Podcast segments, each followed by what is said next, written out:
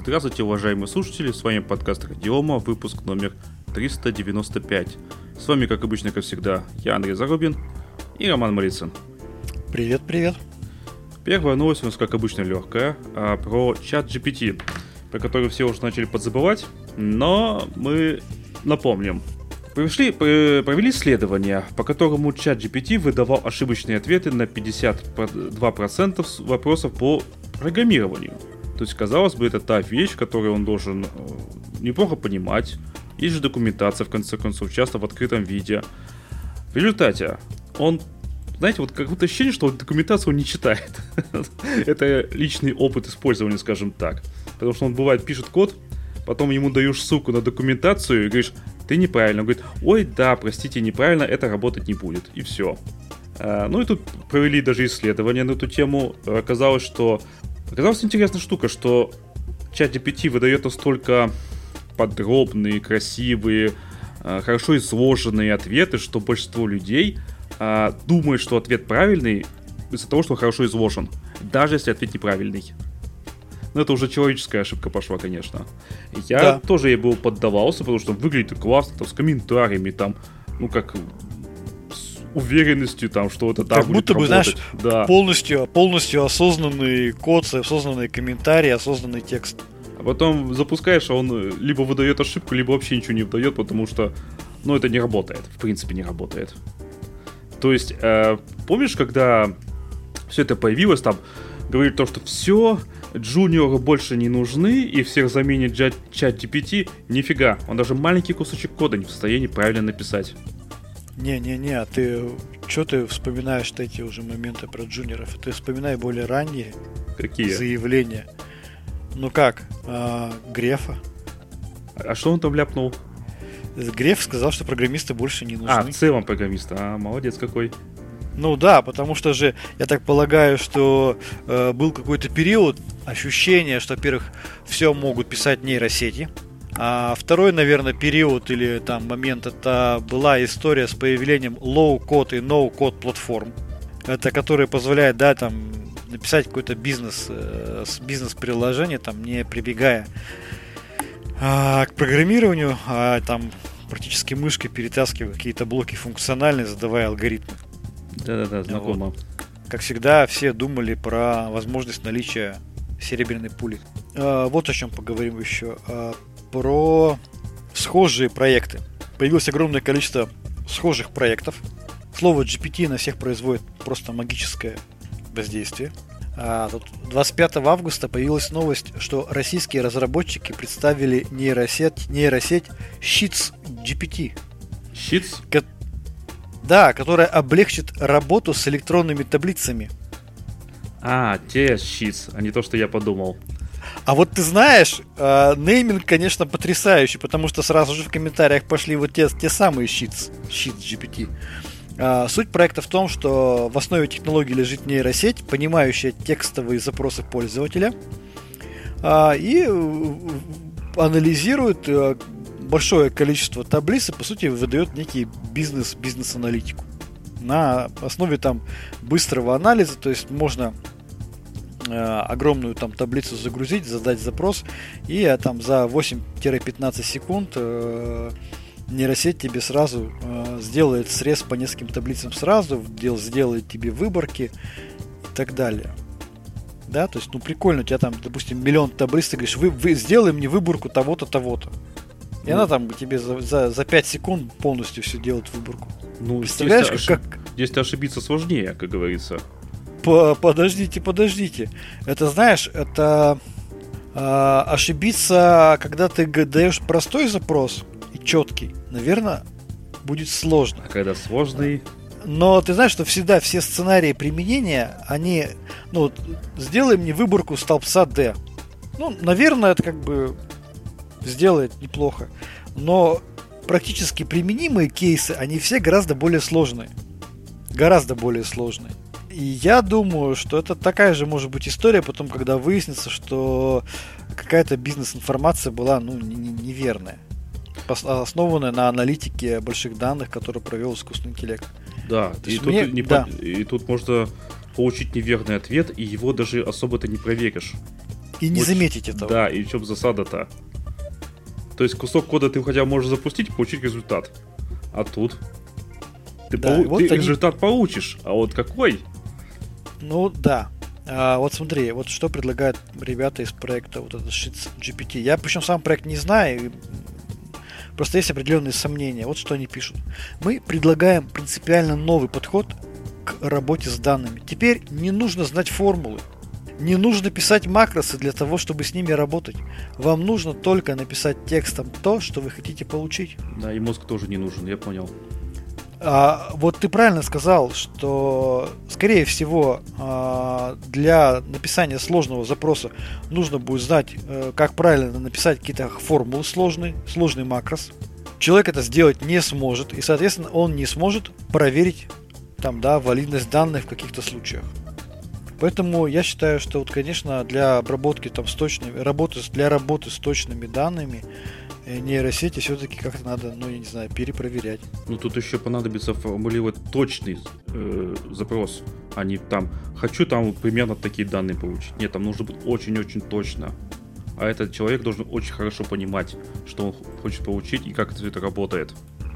Да, поэтому мы возвращаемся к старой, к старой, к новой старой шутке, которая очень быстро облетела весь э, мимологический, так скажем, интернет, когда появились генеративные алгоритмы, и, значит, э, потом появился такой мемчик, уважаемые дизайнеры, успокойтесь, вы работу не потеряете никогда, потому что для того, чтобы нейросеть вам нарисовала то, что вы хотите, нужно получить четкое техническое задание, а ни один заказчик это сформулировать не сможет. Это точно, я по себе знаю. Я, а, если вы заметили, картинки для подкаста, я теперь использую только то, что сгенерировано нейросетью. Генерирую я их обычно 2, 3, 4 слова. Обычно так. Потому что на больше меня особо не хватает. У меня дизайнер как балерина такой же. Я просто не знаю, как формулировать. Поэтому получается, что ну что-то что получается. Я это что-то использую. Вот как-то так. В принципе, кстати, неплохо получается даже. То есть рассчитано видимо, на таких, как я. Наверное. А ты генерируешь э, картинки для своей какой-то деятельности? Н- Нет, не генерирую. Не генерирую. Абсолютно. Я, я знаю, у меня коллеги генерируют, а я сам, ну, я, я никакого, никакого публичного блога не веду, поэтому мне это не пригождается. Для развлечения я генерировал, ну, только для развлечения. Да, забавно, смешно. Но не более того. Понятно. Вот. Ну что, давай к следующей теме. Перейдем к- сразу к тяжелой артиллерии, а это Microsoft. Microsoft всегда тяжело считаю. А, в конце апреля этого года, 23-го, Microsoft разослала предложение о продлении лицензии на ПО российским э, структурам. И получили около 1000 российских клиентов. Эксперты тут пишутся, что таким образом компания пыталась э, сохранить присутствие на рынке и снизить уровень пиратства. Мое мнение несколько другое. Почему? Потому что буквально на днях выяснили, что с 30 сентября этого года Microsoft прекратит продление корпоративной лицензии на продукты решений компании в РФ. То есть все выглядит так, вот для меня лично, выглядит так, как будто Microsoft хотела напоследок срубить бабло по-легкому. Ну, а чё бы нет тогда? Ну да.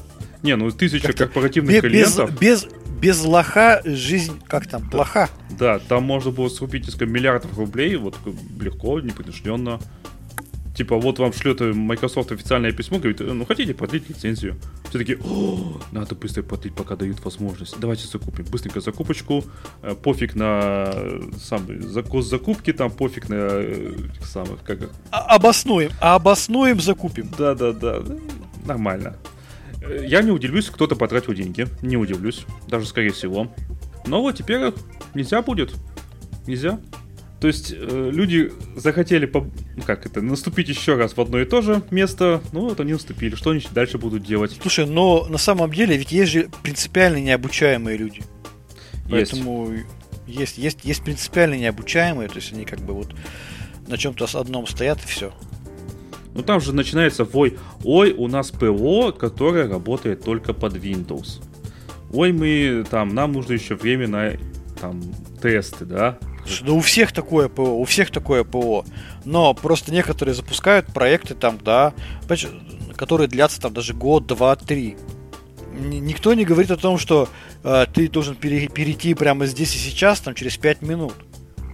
Ну, ты Я напомни, уже много когда раз об этом. началось э, э, 14 год. указание о том, что надо бы переходить. Вот 14 на- раз- разговоры начались в 2014 году. Официальный документ постановления правительства Российской Федерации за номером 1236 о запрете закупок товаров, происходящих из иностранных государств, а именно программное обеспечение, оно было принято в 2015 году. В 2015 году этот документ был принят. Затем в течение там многих лет а, вся деятельность многих, так скажем, IT-директоров, IT-руководителей была направлена не всех, но многих. Деятельность многих была направлена не на то, чтобы спланировать план перехода, даже пятилетний. Никто же не говорит там о переходе за один день.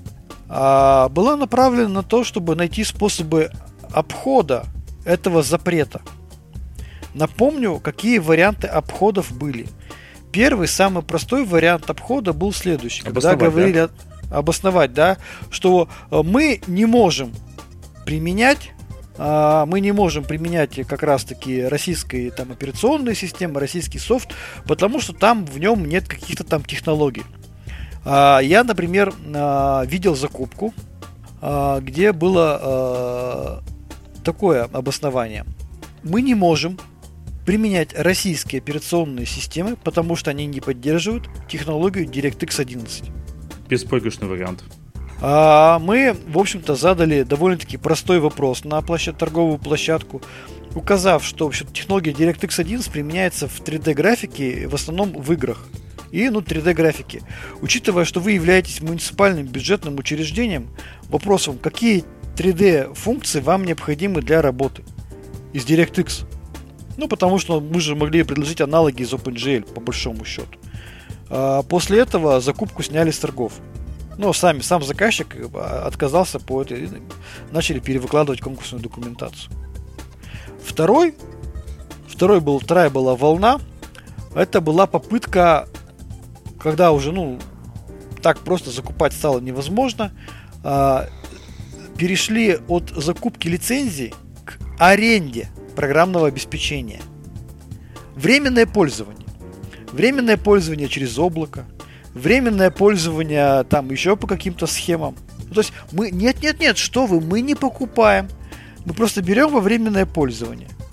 Потом в постановление 1236 внесли запрет на приобретение прав любым, любым способом, начиная от ли, покупки лицензии, заканчивая там покупкой там предоставления в аренду, там во временное пользование и так далее. И вот только вот на самом деле только недавно началось потихонечку какой, у многих началось какое-то переосмысление, особенно когда началась специальная военная операция. Ну как недавно, да, уже как год Полтора прошел. года прошло, однако. Да, вот с момента начала специальной военной операции, как бы некоторые начали задумываться, а как все-таки не просто как уклониться, а как решить эту задачу. До них начало доходить, что это как минимум всерьез надолго, а как максимум навсегда. Да? Ну, да, а вообще, когда ты думаешь над, не над тем, как не решать задачу, а над тем, как ее решить, то иногда решения-то появляются. Ну, вот, сейчас 23 год, середина 23 года, в принципе, мы уже видим довольно-таки положительный тренд на, даже не на импортозамещение, а на попытки выработать э, различные способы решить задачу, переход, связанную с переходом на российское ПО. Вот. А, поэтому, ну, я до сих пор думаю, что остались люди, которые, конечно же, пытались закупить Windows до последнего. И тут мы плавно переходим к следующей новости. О, о закупках э, винды. Нынче, в 2023 году, уже второй половине этого года, Генеральная прокуратура покупает более 50 тысяч автоматизированных рабочих мест на Windows. А, в тех задании э, написано, например, такие вещи, как VKS-сервис, приобретаемый RM, должен работать на платформе Microsoft Windows. Должна быть лицензионной, при этом не должна состоять, э, то есть не обязана состоять в реестре отечественного ПО Мин, Минцифры. А, кстати, все это осуществлять будет Ростелеком, и Ростелеком от комментариев отказался. А Генпрокуратуре задали вопрос, типа, что вы делаете, ответ не получен. Пока что, во всяком случае. Ну, слушай, ну что за забавное же продолжение этой истории о том, что там должен быть использован специальный э, программный комплекс видеоконференц-связи, работающий на платформе американской корпорации Avaya. Да. Про которую в сентябре 2022 года стало известно, что она уходит из России и увольняет весь персонал. Ты видел ее в глаза? Я, честно говоря, вот только из этой новости первый раз услышал, что такая штука А, существует. Ты знаешь, есть. Я, ну, мы же много с госорганами общаемся. А, Мне даже был установлен клиента, клиента Авай. У меня было, была одна конференция, я уж не помню с кем. Да, была такая штука. Но обычно ВКС, она ничем не отличается от там других, мно- множества других ВКС. Никакого там, никакого супер там функционала я не увидел. Вот. Что я могу по этому поводу сказать? Я не знаю. а, возможно, что эту закупку будут отменять. Ну, после того, как она ну, была, стала, о ней стало известно публично. Да, да, да. Тем более э, речь идет о двух миллиардах рублей все-таки. Да. Звучит, выглядит это, ну, странно. У меня никакой информации о том, об этой закупке нет. А, Я знаю, что прокуратура активно исследует, смотрит варианты перехода на российские операционные системы. Они смотрят абсолютно все российские операционные системы. И Астру, и Альт, и Редос, и Росу. Вот. Что там такого случилось? Почему им понадобилось неожиданно закупить э, именно Windows и Аваю? Ну или там поддержку Авай обеспечить, я, честно говоря, не знаю. У меня даже никакой информации об этом нету, поэтому придумывать что-то я не хочу. Объем приличный, прямо скажем. Да, и вообще Генеральная прокуратура, прокуратура Российской Федерации не та организация, которая должна работать на вражеской операционной системе. Это мое личное мнение. Ну, может быть, это какая-то была ошибка, я не знаю. Ну, конечно, странная ошибка, но тем не менее. К сожалению, жаль, что CNews не переводит ссылку на эту закупку. Очень жаль. Да, потому что, ну, хочется, конечно, посмотреть, о чем идет речь. Вот. Посмотрим. Единственное, что вот я тоже хочу сказать, что здесь, а, по-моему, была информация, что они как раз покупают по сервисной модели. Да-да-да, там э, Ростелеком как раз это все дело обслуживать должен. Там платится сумма определенная, и Ростелеком со свой счет все это обслуживает. Ну, ну да, это же, вот как я примерно сказал, то, что до этого -то были попытки обойти там через э, покупку, а, типа предоставление аренды, там временное пользование, то есть мы лицензии не покупаем, просто получаем временное пользование. Вот, поэтому у меня вопросов много, я думаю, что у всех очень много вопросов. Э, Посмотрим, чем все это закончится. Да, надеюсь, пока не через хочу. некоторое время получим какую-то развязку и об этом тоже самом сообщим.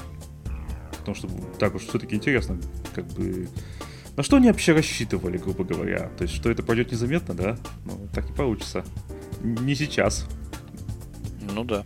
Учитывая, что все крупные закупки мониторятся, Да-да-да. А закупки э, размером выше миллиарда мониторятся всегда журналистами. Поэтому тут, Такие, наверное, производительные операционные системы тоже мониторятся с целью ну, э, естественно. сделать естественно. интересные предложения. Ну, просто э, производители операционных систем, они же не будут в паблик эту всю историю выносить, а все средства массовой информации, конечно, все мониторят. Но можно потихонечку сообщить какому-нибудь журналисту, а журналист уже сообщит всем. Я бы так сделал. Вот. Это коварный план, да. Без комментариев. Ну, конечно. Вот. Это мое как частное мнение. А, давай следующую новость. А, следующую новость, наверное, я расскажу. А, на самом деле, для новость касается Астры. А, для нас, для команды Астры это большое событие. А, работа над этим проектом началась еще, наверное, пару лет назад. А, и вот в активную стадию мы вышли, наверное, где-то полгода назад. Речь идет об объявлении публичной программы Bug Bounty по исследованию безопасности операционной системы Astra. А, Два года мы пытались э, подходить к этому вопросу. Там были приостановки, мы возобновляли вновь общение с разными площадками. В итоге пол где-то три месяца назад запустили приватную программу Bug Bounty. А, Она прошла трехмесячный срок, там было около 20 исследователей топовых, которые смогла площадка найти. А, Мы за время работы приватной программы Bug Bounty валидных репортов не получили.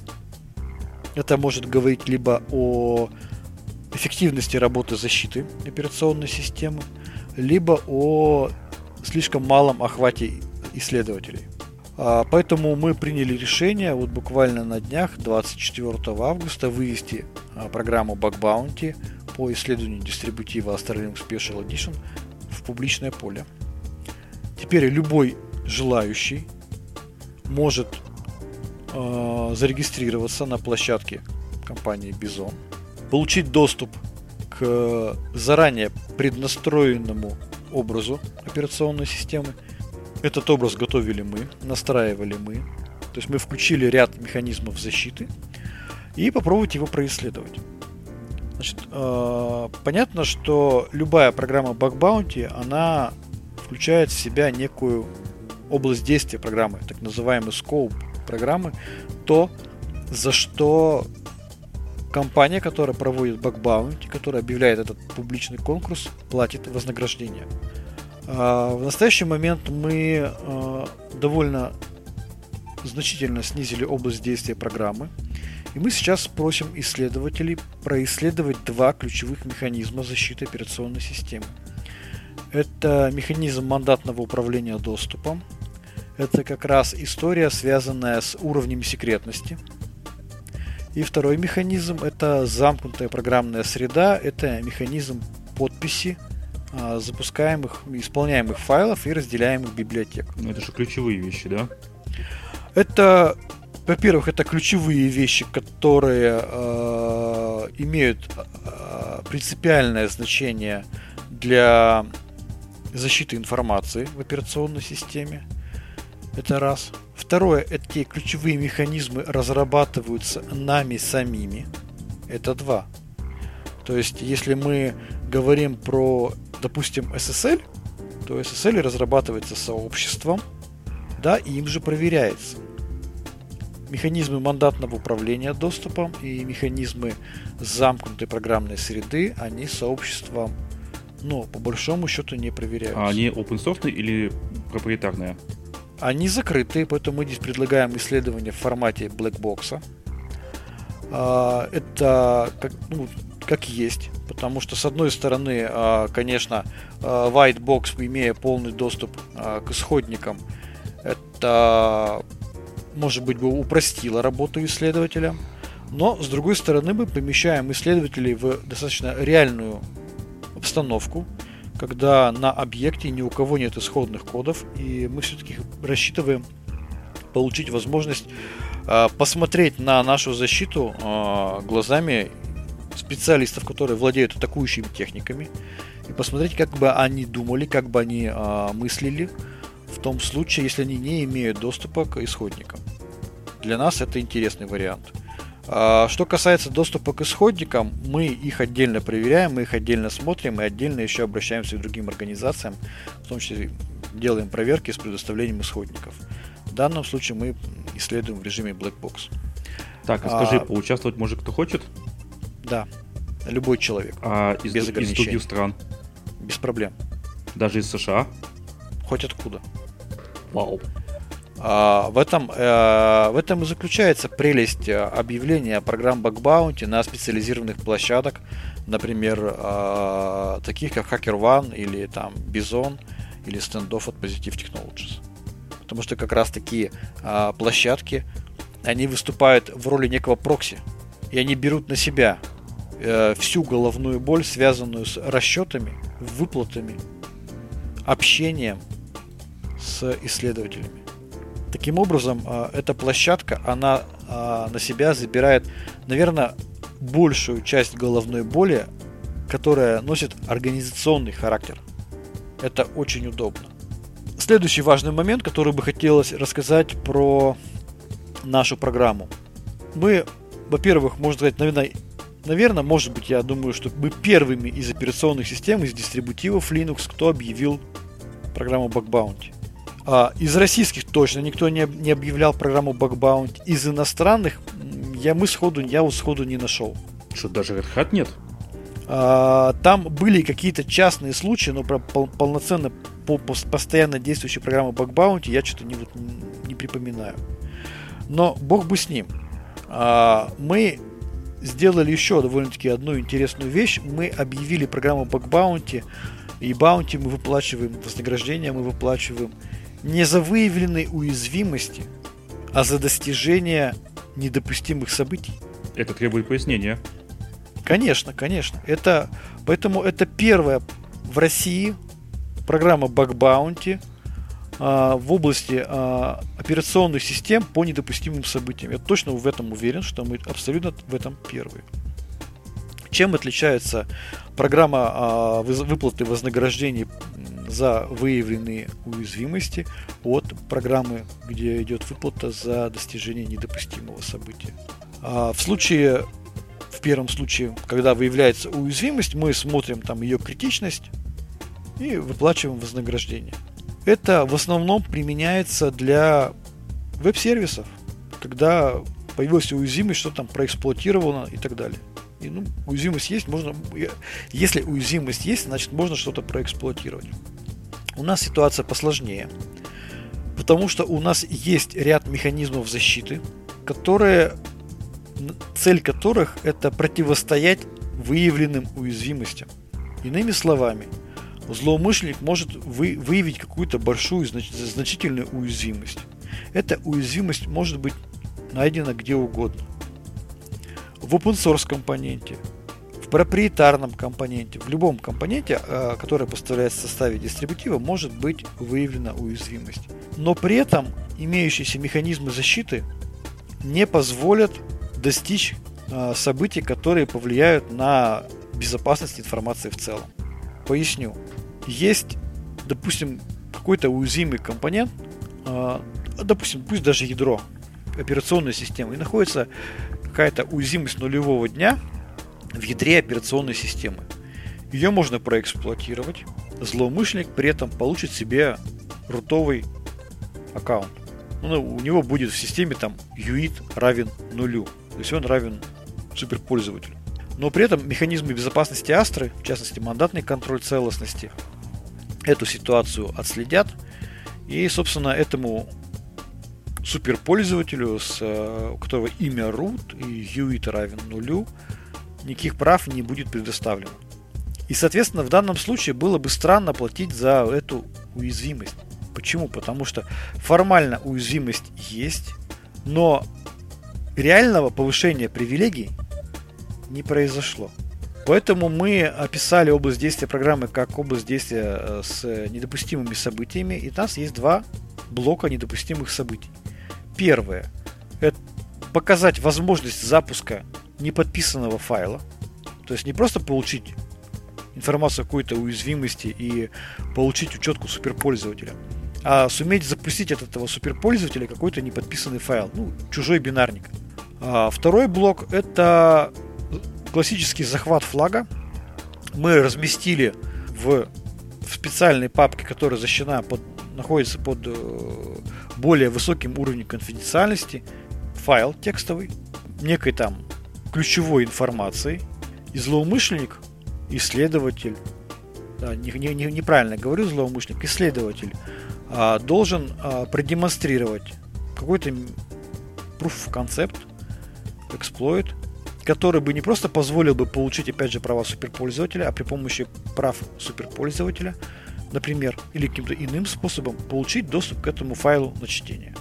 Это и есть недопустимые события. Более детально, что мы считаем недопустимыми событиями, мы описали в самой программе, поэтому можно почитать. В программе все довольно-таки так, ну, мы полагаем, довольно-таки понятно и доступно написано.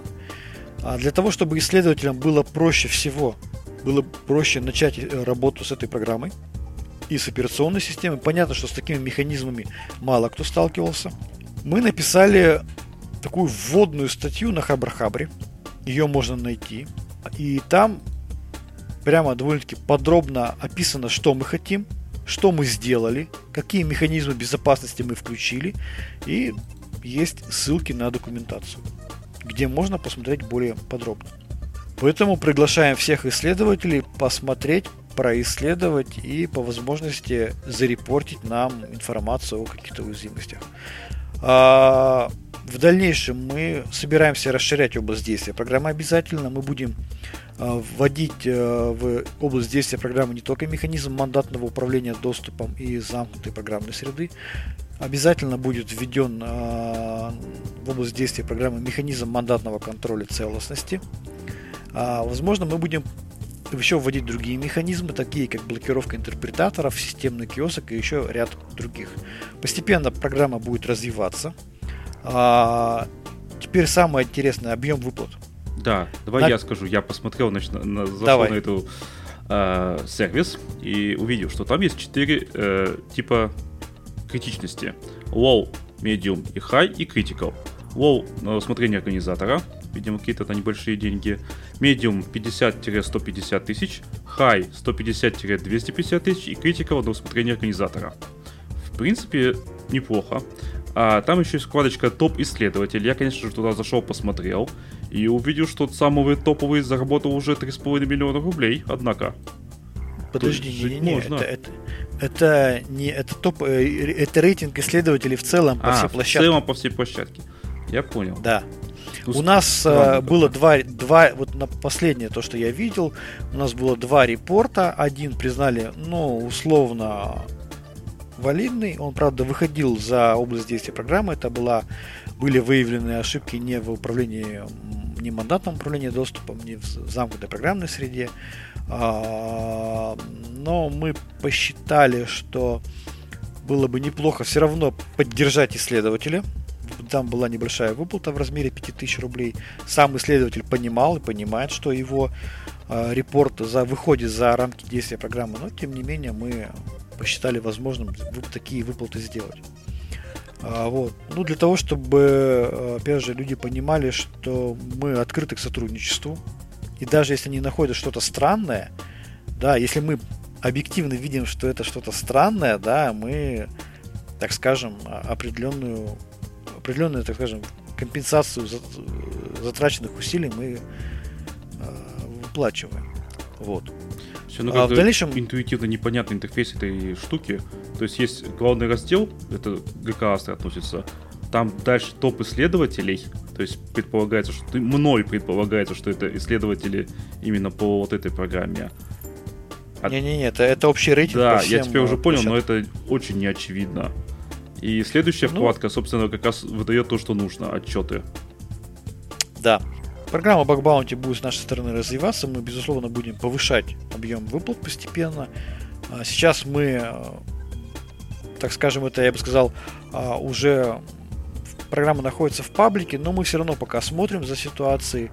А, мы сделали огромный, так скажем, большое количество объявлений везде раскидали информацию по всем чатикам профильным, в, в специальных СМИ публиковались, там в хакере, там на антималвар, еще где-то там, вот. И посмотрим, какой будет э, результат условно через квартал. И либо мы уже через квартал начнем что-то менять или повышать объем выплат, или мы пока, ну, предположим, если будет огромное количество а, валидных репортов, и у нас деньги на депозите там кончатся, которые мы туда вносили, ну, мы будем решать о том, что мы будем делать, либо приостанавливать, либо довносить деньги на депозит на площадку. Ну, я понимаю, Поэтому... правильно понимаю, что публично только три дня, то есть новости от 24 августа. Да. А, ну, мы давали же новость э, на выходные. Надеемся, что, может быть, на выходных кто-то посмотрел а, всю эту историю. Ну, посмотрим. А, забавно, конечно, пос посмотреть было на реакцию. А, профессиональное сообщество в целом промолчало. А, мы не получили ни одного комментария на Хабрахабре, что странно.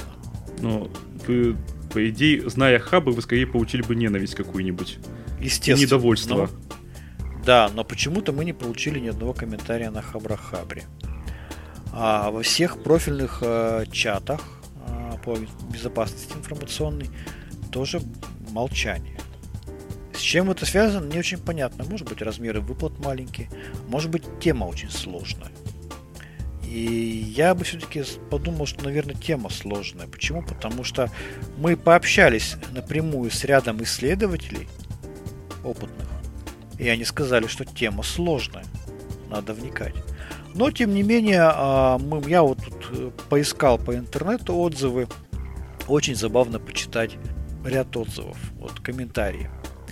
А, человек пишет, комментируя эту новость. Я, конечно, не программист, но деньги по ходу заработаю. Второй пишет. Мне кажется, разорятся они очень быстро. А, Намекая на то, что много багов, да? Да. Третий пишет. Я стану миллиардером. Посмотрим. Но почему-то я пока что ну, не видел а, отчетов. Пожалуйста, конечно, давайте взламывайте, достигайте недопустимых событий, запускайте бинарники неподписанные, захватывайте флаг, прочитайте текстовый файл ну, и попробуем а, посмотреть, если это реально работает, то, ну, конечно, а, выплаты а, будут. Как мы уже видим, уже даже за а, выявленные проблемы за областью действия программы, и даже в этом случае Астра выплачивает деньги. Но небольшие. Что, в общем-то, справедливо. Потому что просили исследовать немножко не то. Не, ну просто вот, когда что... смотришь на зарубежные э, программы выплат, там такие суммы, что диву даешься. А, ты знаешь, э, ты обрати внимание, что все а, такие программы Bounty, они повышают бюджеты раз в полгода, раз в год. Они изначально такими большими не были. Почему? Потому что там идет накопление бюджета. Если бюджет не израсходован, а на следующий год у тебя такой же бюджет, то он просто удваивается. И ты можешь, соответственно, повышать цены. Вот. Поэтому это логичная, логичная история. Будем повышать. А, дайте нам посмотреть хотя бы, как оно пойдет. Может быть, ну, может, ну, может, мы действительно что-то такое плохое сделали, некачественное, и нас просто за, за квартал оставят без бюджета. Вот. Ну, будет интересно. Короче, я буду иногда заходить по этой ссылке и смотреть, что там по отчетам. Да. Интересно а, же. Еще у меня был очень интересный диалог, когда где-то, наверное, недели три назад в одном из э, интернет-чатов в Телеграме один человек написал, что он нашел ошибку в мандатном управлении доступом, в, как раз под системе, в механизме мандатного управления доступом в Астре. И сказал, что он бы, конечно, бы о нем бы рассказал бы, но за бесплатно он помогать не хочет. А я, конечно, тогда уже знал, что 24 августа будет объявлено о публичной программе Bounty, с ним спорить не стал. Ну и, собственно, в день объявления новости я этот, эту запись поднял из закромов Родины и предложил ему зарепортить эту уязвимость в механизме мандатного управления доступом, потому что именно он входит, как раз таки он входит в том числе в скоп и в область действия программы, и получить за это неплохую сумму. Тем более, что если она, допустим, критичная, то сумма может конечно, быть очень большой. Конечно, конечно. И как ты думаешь, что он мне ответил? А что ему он сказал, выгоднее что... самому использовать? Нет, он, да, да, он сказал, что ему выгодно самому использовать это в личных целях. И второе, что ему сейчас пока не до этого. И третье, может быть, когда-нибудь он поставит себе Астер и проверит актуальность этой проблемы и сделает репорт. Но когда-нибудь потом. Последнее самое смешное. Когда-нибудь поставить себе Асту. А как он, простите, исследовал? Я не знаю. Может быть, ментально? Может быть ментально. Вот, поэтому э, сейчас для, меня, например, э, это очень удобная история, когда люди в интернет-чатах заявляют о том, что у вас совершенно плохая защита, вы ничего там не сделали, я вашу астру сломаю на раз-два. А мы теперь даем эту ссылку и говорим, ребята, мы просто будем вам не только благодарны, по-человечески, мы вам даже вознаграждение выплатим, покажите нам, научите нас, как правильно все это делать. Эх, жалко, меня квалификации не хватит. Я только хочу обратить момент один. Э, поскольку мы непрерывно выпускаем обновления и усиливаем функционал защиты, образ, который представлен на исследование, мы планируем регулярно обновлять. Он у нас будет обновляться в автоматическом режиме. Соответственно, э, механизмы защиты будут совершенствоваться. Э, будут изменяться настройки, конфигурации по мере того, как у нас появляется более лучшее понимание, как с новыми возможностями защищать Астру. Поэтому это соревнование будет идти с двух сторон. С одной стороны будут совершенствоваться атакующие техники со стороны исследователей, а с другой стороны будут совершенствоваться защитные техники со стороны нас, как разработчиков. Поэтому, если вы взяли сейчас образ и планируете его год исследовать, то вполне возможно, что через год на площадке будет совершенно другой образ со значительными изменениями под системе безопасности, это и работать не будет. Поэтому бежим с двух сторон. Мы совершенствуем, и вы совершенствуете. Вот. Поэтому приглашаем всех поучаствовать в этом конкурсе. Будем рады, э, как увидеть, действительно интересные подходы, так и, собственно, пообщаться с исследователями. А на площадке с нашей стороны как раз-таки э, находятся ответственные, грамотные специалисты, которые понимают, как работает механизм безопасности Астры, и, в общем-то, будут давать довольно-таки, на мой взгляд, квалифицированный, грамотный ответ. Собственно, вот. Давай к следующей новости, наверное. Давай. Э-э- зарубежная новость. HashiCorp отказался, отказался от open source лицензий для своих продуктов. Имеется в виду, что раньше у них использовалась лицензия Mozilla Public License версии 2.0, и теперь они перешли на Business Software License версии 1.1. Э, сообщество, конечно же, дико перевозбудилось. Как это так это? Теперь оно не соответствует двум из трех, э, из трех самых главных критериев э, свободного ПО, а именно свободы распространения и производные произведения. В принципе, насколько я понимаю, это касается только тех компаний, которые не просто используют это ПО, а используют его, как это, его производные в своем бизнес-модели своей. То есть свою бизнес-модель основывают на коде, чужом коде, по сути. Это то, с чем борется Red Hat, и, насколько я понимаю, достаточно успешно. Сообщество регулярно э, вопит, что open source нарушается, но потом оказывается, что юристы у Red Hat недаром едят свой хлеб. Полагаю, у HashiCorp, вау, в HashiCorp просто, а, тоже юристы недаром едят свой хлеб и наверняка все прикрыли. И все будет легально абсолютно. Да, ну давай перечислим, какие инструменты разрабатывает HashiCorp, хотя я думаю, что большинство наших слушателей это и так знают. Ну, наверное, самый известный это Terraform и Конечно. Vagrant. Конечно. Пакер. Причем э, Terraform это тот инструмент, который действительно э, крайне активно используется во всех облачных технологиях. Ну, это просто наверное, ключевой механизм, да, если там используешь подход там инфраструктура как код, облако, все, ты используешь Terraform. А, и, собственно, все проекты, которые используют Terraform в реальных бизнес-проектах, это большие проекты, где ну, большие деньги. И я понимаю позицию HashiCorp, который хочет ну, получить с этого профит. Когда все уже на него подсели, он стал де-факто технологическим стандартом. Когда уже шерсть выросла, эту шерсть пора постричь. Заработать много денег, стать миллионером, купить себе яхту. Конечно, конечно, конечно. Поэтому, ты знаешь, э, и опять же мы здесь возвращаемся к истории о том, что open source, он... Кого надо open source?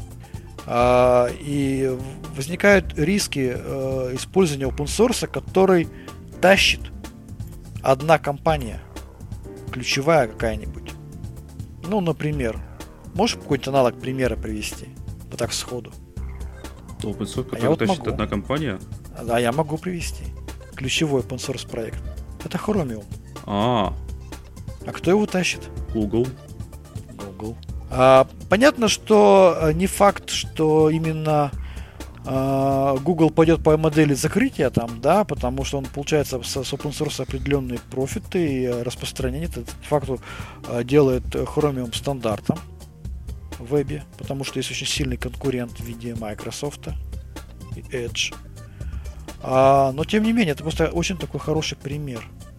Ну, Edge, того, что... Edge тоже перешел на Chromium. Ну, тут, я говорю, тут не совсем один в один а, повторяющаяся ситуация. С HashiCorp там, конечно, по-другому немножко, все на мой взгляд. Вот, но такие проекты существуют, и местами прямо страшновато. Или там Java, Oracle. Тут, как бы, знаешь, оно все вот очень скользко. Да, у Oracle известно, что юристы очень злые. Да. И, да, и сильное да. желание заработать много денег. На том, что они когда-то купили. Конечно, конечно, конечно. Поэтому такие проекты, они немножко такие, знаешь, всегда на них смотришь с некоторой долей опаской, хочется, опаской и хочется перестраховаться. Вот, поэтому open source да, но если его тащит одна единственная коммерческая компания, то есть риски. Те же самые риски мы получили с докером, когда они перестали работать с Россией и так далее. Вот, поэтому open source, open source рознь. Разный бывает open source, к сожалению. Один из плюсов open source это то, что есть возможность форкнуть. И уже 26 августа появилась новость о том, что организация OpenTF, Open Terraform, точнее, объявлено о создании организации Open Terraform, которая будет развивать форк платформы управления конфигурацией и автоматизации поддержания инфраструктуры Terraform в формате, в формате open source. А разработку планируют перевести под покровительство организации Linux Foundation. И будет э, нейтральная площадка Cloud Native Computing Foundation. Вот на ней будет все это разрабатываться. Значит, о своей поддержке новой организации и намерении участвовать в разработке форка объявили 108 компаний, 11 проектов – и 416 индивидуальных разработчиков. Нехило. Вот так сходу. Да, ну, ты знаешь, посмотрим, это... насколько энтузиазма хватит, конечно. Слушай, ну а ты знаешь, это я думаю, что хватит, потому что никто не хочет оказаться вот в такой жесткой зависимости от, э, от одного вендора. А когда ты перевел на свой продукт ну, практически всю, все мировые облака, ну это прямо too much. Если ты хочешь там со всех постричь шерсть. Мне кажется, так как бы оно не, не заработает. Учитывая, что есть возможность open source все это и форкнуть, ну, я думаю, что вполне себе могут попробовать э, компании сделать, э, так скажем, самостоятельно развивать этот проект. Вот я сейчас смотрю перечень компаний, я, к сожалению, ну вот сходу каких-то известных крупных компаний здесь я не вижу. А есть ну, небольшие компании, я так понимаю, средней руки. Каких-то мировых известных я, к сожалению, здесь не вижу. Вот их много, конечно, да, но не супер большие. То есть я здесь не вижу там Apple какого-нибудь, там, Hewlett Packard. Ну, какие-то кор- корпорации. Возможно, им проще и дешевле будет заплатить лицензию, если оплатить лицензию, если это требуется. Ну, да. Вот сейчас уже вот на новость уже как бы э, чуть-чуть устарела и уже количество компаний. Вот там было 108 компаний, сейчас уже 111 компаний и 463 а, индивидуальных разработчиков подписались под этот проект. Ну, а количество неплохое. Я думаю, что э, денег этих компаний хватит на поддержку там 500 разработчиков, как минимум. Пусть финансируют, посмотрим, если это будет работать, ну, хорошо. Но, опять же, мы возвращаемся к тому, что open source, open source рознь, иногда это кого, кого надо open source. Всегда нужно очень внимательно думать относительно того, насколько ты завязываешься на какой-то проект, даже если он open source. Какие у тебя есть риски. Mm. Даже и было же у многих ощущение, что если ты вот а, не используешь проприетарный софт, а используешь open source, ты получаешь прям гарантию. Получаешь просто гарантию того, что всегда этот проект будет тебе доступен. Ну, гарантию не все лицензии дают. GPL дает. Ну, да, а вот тут, пожалуйста. А тут можно поменять лицензию.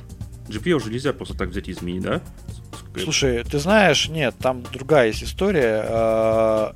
А, ты можешь, если ты разработчик, ты можешь сам сделать форк, который будет там, допустим, один в один равен продукту и залицензировать его под двумя лицензиями. Один будет там под MIT, а другой под GPL. Мы с таким сталкивались. GPL ветка живет отдельно, а митовская ветка, э, которая зарецензирована самим разработчиком, уходит в какой-нибудь коммерческий проект. Ага, и GPL ветка потихоньку помирает, да? Да. Понятно. То есть даже GPL не является гарантией. Ну почему? Он, он, продолжает существовать, как говорится, хочешь разрабатывай. Да, все в твоих руках. Да. Поэтому тут как бы э, всегда нужно подходить к этим вопросам бесплатного сыра всегда обдуманно и продумывая возможные риски. Риски, причем есть всегда, везде. При любой модели, хоть ты проприетарный берешь, хоть open source берешь. Но, тем не менее, если ты нормально этими рисками управляешь, нормально с ними работаешь, понимаешь, что ты будешь делать, альтернативы какие-то ищешь, то вполне себе имеет право на жизнь. Ну, посмотрим, что чем закончится. А, ты несколько месяцев назад, может быть, ты видел, пытались изменить лицензию D&D, Dungeons and Dragons. Видел? Ну, слушай, нет, я играми вообще, я все, все новости про игры Короче, пропускаю, поэтому... Там была лицензия, Скажи. благодаря которой там могли ей пользоваться многие, ну, короче, почти как свободные фактически. И они решили это дело немножко прикрыть и заработать на этом неопределенный гешефт. Сообщество возбудилось, сделали форк этих правил, и компания владелец прав немножко откатила свои требования после такого. Потому что пони- начали понимать, что форк от правил делается легко и непринужденно, а после этого они становятся вообще не нужны. Да, только здесь надо понимать отличие этих рынков все-таки. А, Конечно, история конечно. с играми это а, B2C рынок, и там, конечно, сообщество э, имеет большее значение. Если мы говорим о рынке B2B, корпоративный рынок, там мнение сообщества может вообще ничего не, не сыграть. Тут просто похожая Потому что- история, я решил привести пример. Да, да, да. Я, я согласен, что история похожая, но просто с- в случае с играми там сообщество, конечно, а, больше имеет влияние. В случае с корпоратами там немножко не так, потому что там а, для разработчика гораздо больнее позиция его клиентов, которые ему платят деньги. А позиция частных разработчиков может иметь значение, а может и не иметь значения. Но в случае HashiCorp тут важнее, а, что они могут предоставить техподдержку платную. Ну, я да, я, я же посмотрел, я посмотрел список компаний, я не увидел здесь в этом списке каких-то известных э, ну, компаний, которые прям на слуху. А, посмотрел там некоторых разработчиков э, индивидуальных, которые там да- даны ссылки на, на GitHub. У некоторых ну, много комитов, а у некоторых прям один комит, один комит там за всю историю его существования. Ну, то есть, посмотрим, как это будет развиваться. Может быть, знаешь, на, сейчас на фоне шока все кинулись раз- разрабатывать. Как это, помнишь, было, когда Red Hat начал политику менять, появились несколько клонов Red Hat. Red Hat начал зажимать проект, еще там усложнять всю эту историю. Да, Поэтому, да, я там думаю, было какая-то несколько итераций зажимания кодов. Да, да, да, да, да. Поэтому будем наблюдать за этой ситуацией. Я сейчас точно буду смотреть все новости про HashiCorp. Будем смотреть, как у них все это происходит. Что к чему это все приведет. Не, ну слушай, ну так же ко всему можно относиться. А вот что будет, если там компания там закрутит гайки? А если там политическая ситуация изменится? Вот все рассчитывали на то, что Windows она могучая и сильна и всегда будет с нами, а Хлобыси вот она больше не продляет лицензии. Что- Мгм, мгм. А что будет, если вот, э, ну я образно говорю, перейдут там компании на какой-нибудь отечественный Linux, а эта компания возьмет и разорится? Ну не пойдет бизнес. Тогда что? Мгм. Ну, да. Поэтому, как я, я еще раз говорю, что нужно всегда очень внимательно. Если у тебя код заимствованный, надо смотреть на все риски. Опять же, если у тебя код собственный, тоже надо смотреть на все риски, потому что кто у тебя его разрабатывает? Может, тебя разрабатывает один ключевой разработчик или целая команда. Риски есть всегда, а опасения есть всегда. А я работаю в любая- компании. Там а, один сидел человек, писал на чистом C, и, соответственно, никто этот код понять не мог. писал на чистом C, давай так дополним, а писал на чистом C уникальный код. Абсолютно уникальный, это, то есть, ни на чем разработках не основывается, это свое самописное. Поэтому, пожалуйста, управление проектами, управление рисками, все как в- всех серьезных проектах. Документация, база знаний, накопление, там, повышение квалификации других разработчиков, все остальное. Ну и, конечно, печеньки в офисе, кофе. Бесплатно. Он, кстати, удаленщик. Ну, тем, тем более. Поэтому, что я могу сказать? Простых решений ни- нигде нет, ни у кого нет. Все в этом мире сложно, а большие проекты очень сложные. Вот, собственно, все, что хотелось бы сказать. И на этой Так. позитивной ноте давайте закругляться. С вами был подкаст Радиома, выпуск номер 395. С вами были, как обычно, как всегда, я Андрей Зарубин и Роман Малицын. А, Пока-пока, и хочется еще раз э, сказать, э, посмотрите нашу программу Bounty, следите за нашими отчетами, репортами, которые мы получили. Ну и, собственно, участвуйте в ней и присылайте свои репорты, исследуйте безопасность Астры. Нам очень интересно. Спасибо. И уже становитесь миллиардерами. Пока. Да. Пока.